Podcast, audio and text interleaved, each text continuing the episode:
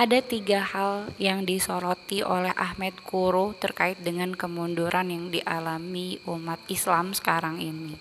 Yaitu yang pertama eh, persekutuan ulama dan negara. Sebelumnya Ahmed Kuro tuh menyoroti terlebih dahulu bagaimana sih hubungan eh, para ulama terdahulu dengan para umaroknya gitu. Nah pada umumnya para ulama terdahulu itu berpendapat bahwa dekat dan menjalin hubungan dengan umaro itu adalah sesuatu yang merusak. Uh, ini ditenggarai oleh kejadian yang terjadi ketika pertengahan abad ke-7 uh, yaitu ketika dinasti Umayyah membangun kekuasaannya dengan mempersekusi zuriyah nabi atau keturunan nabi dan orang-orang yang menentang mereka sehingga konsolidasi kekuasaan dengan kekerasan ini menyebabkan kekecewaan dari kaum intelektual muslim saat itu gitu. Yang kemudian akhirnya mereka mengambil jarak yang jauh dari otoritas politik. Nah ini uh, terus berlanjut uh, sampai awal kekuasaan dinasti Abbasiyah sekitar abad 8 atau uh, 9 nah uh, seperti yang kita ketahui selama abad ini kan empat mazhab sunni utama dalam ilmu fikih yaitu Abu Hanifah, uh, Imam Malik, Imam Syafi'i, Imam Ahmad bin Hanbal itu didirikan secara independen. Mereka semua menciptakan gap yang sangat besar dengan otoritas politik saat itu. Mereka juga uh, mendapatkan persekusi karena mendap apa pendapat mereka itu uh, dianggap berbeda gitu dan Jangan salah, para pemimpin Syiah juga mendapatkan persekusi dari otoritas politik bahkan eh, lebih banyak daripada pemimpin Sunni. Nah, dari gambaran ini kita bisa melihat bahwa para kaum intelektual dan otoritas politik saat itu ya eh, benar-benar mempunyai jalannya sendiri begitu.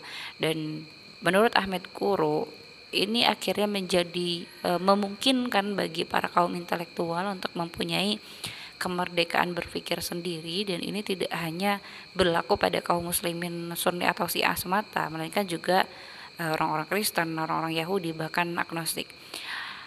Lalu eh, bagaimana para intelektual ini mendapatkan dana untuk riset-risetnya atau eh, kehidupannya sehari-hari? Nah, ini dijawab dengan fakta bahwa para intelek zaman awal sejarah Islam itu jauh lebih dekat dengan para penggerak ekonomi seperti para pedagang.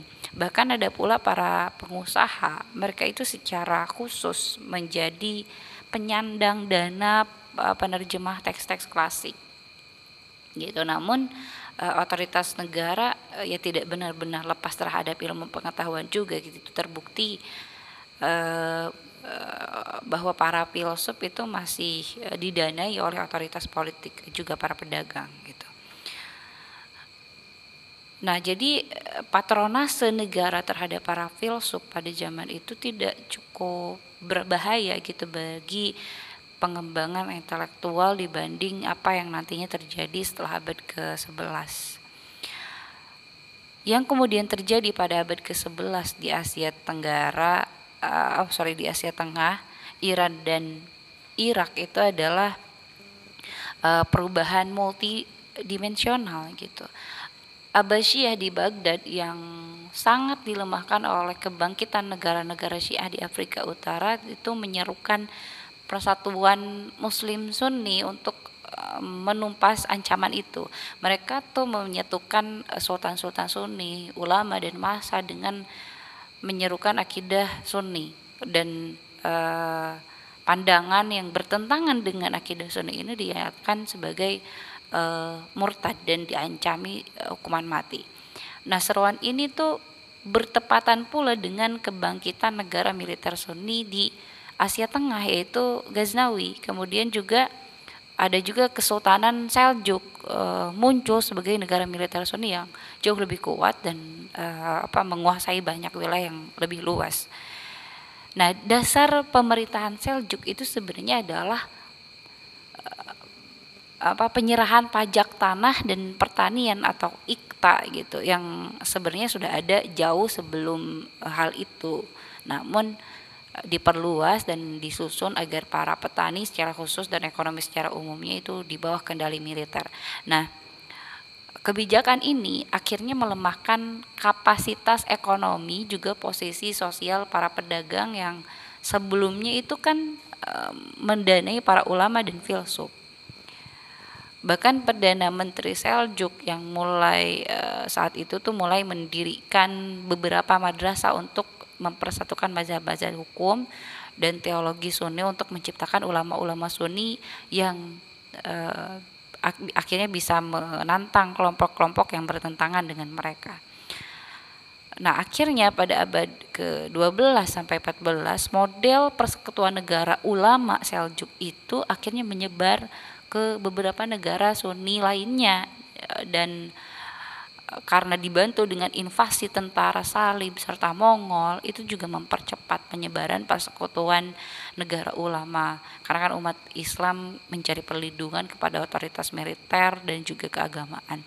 Sampai kemudian pada abad ke-16 mereka mendirikan tiga imperium militer yang kuat seperti Osmani Sunni, eh, Safari Syiah dan Mughal Nah, imperium-imperium ini tuh sangat kuat secara militer namun gagal membangkitkan kembali dinamisme intelektual dan ekonomi muslim e, karena menyingkirkan filsuf dan meminggirkan para pedagang.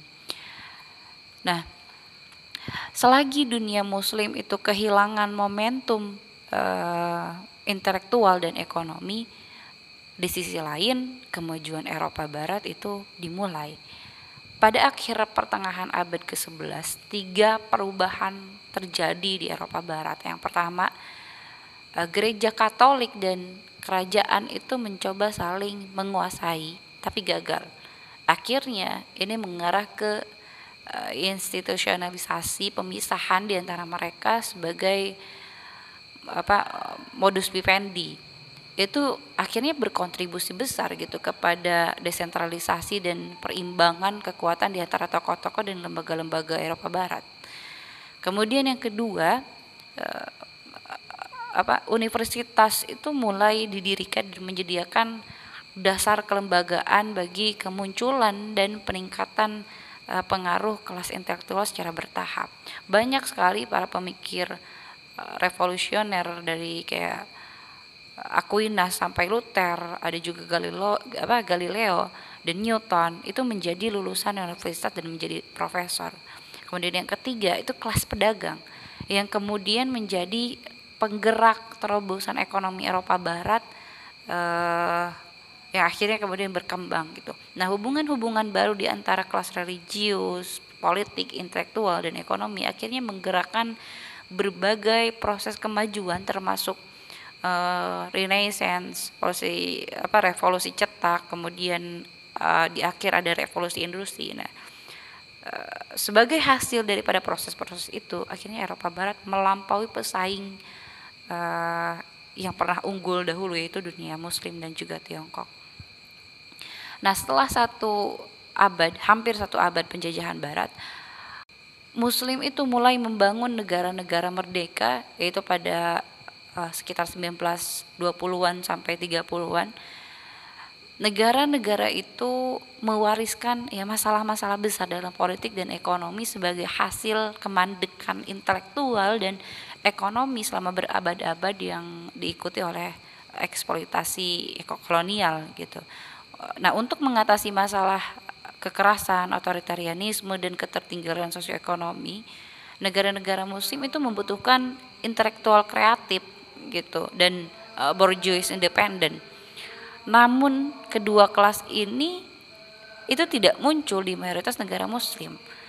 Nah, kata Ahmed Kuru, Ahmed Kuru tuh uh, menghubungkan ketiadaan ini dengan ya dominasi histori uh, di persekutuan negara ulama itu tadi gitu. Namun kendati demikian uh, dimulai dari Turki dan Irak pada 1920-an negara-negara baru yang apa terbentuk di dunia muslim kecuali Arab Saudi itu mengesampingkan persekutuan negara ulama ini dan kemudian merangkul pengaturan kekuatan politik yang lebih e, sekuler. tapi hasilnya bahkan dalam konteks sekularisasi politik kemudian intelektual independen dan kelas borjuis itu ternyata tidak terlalu berpengaruh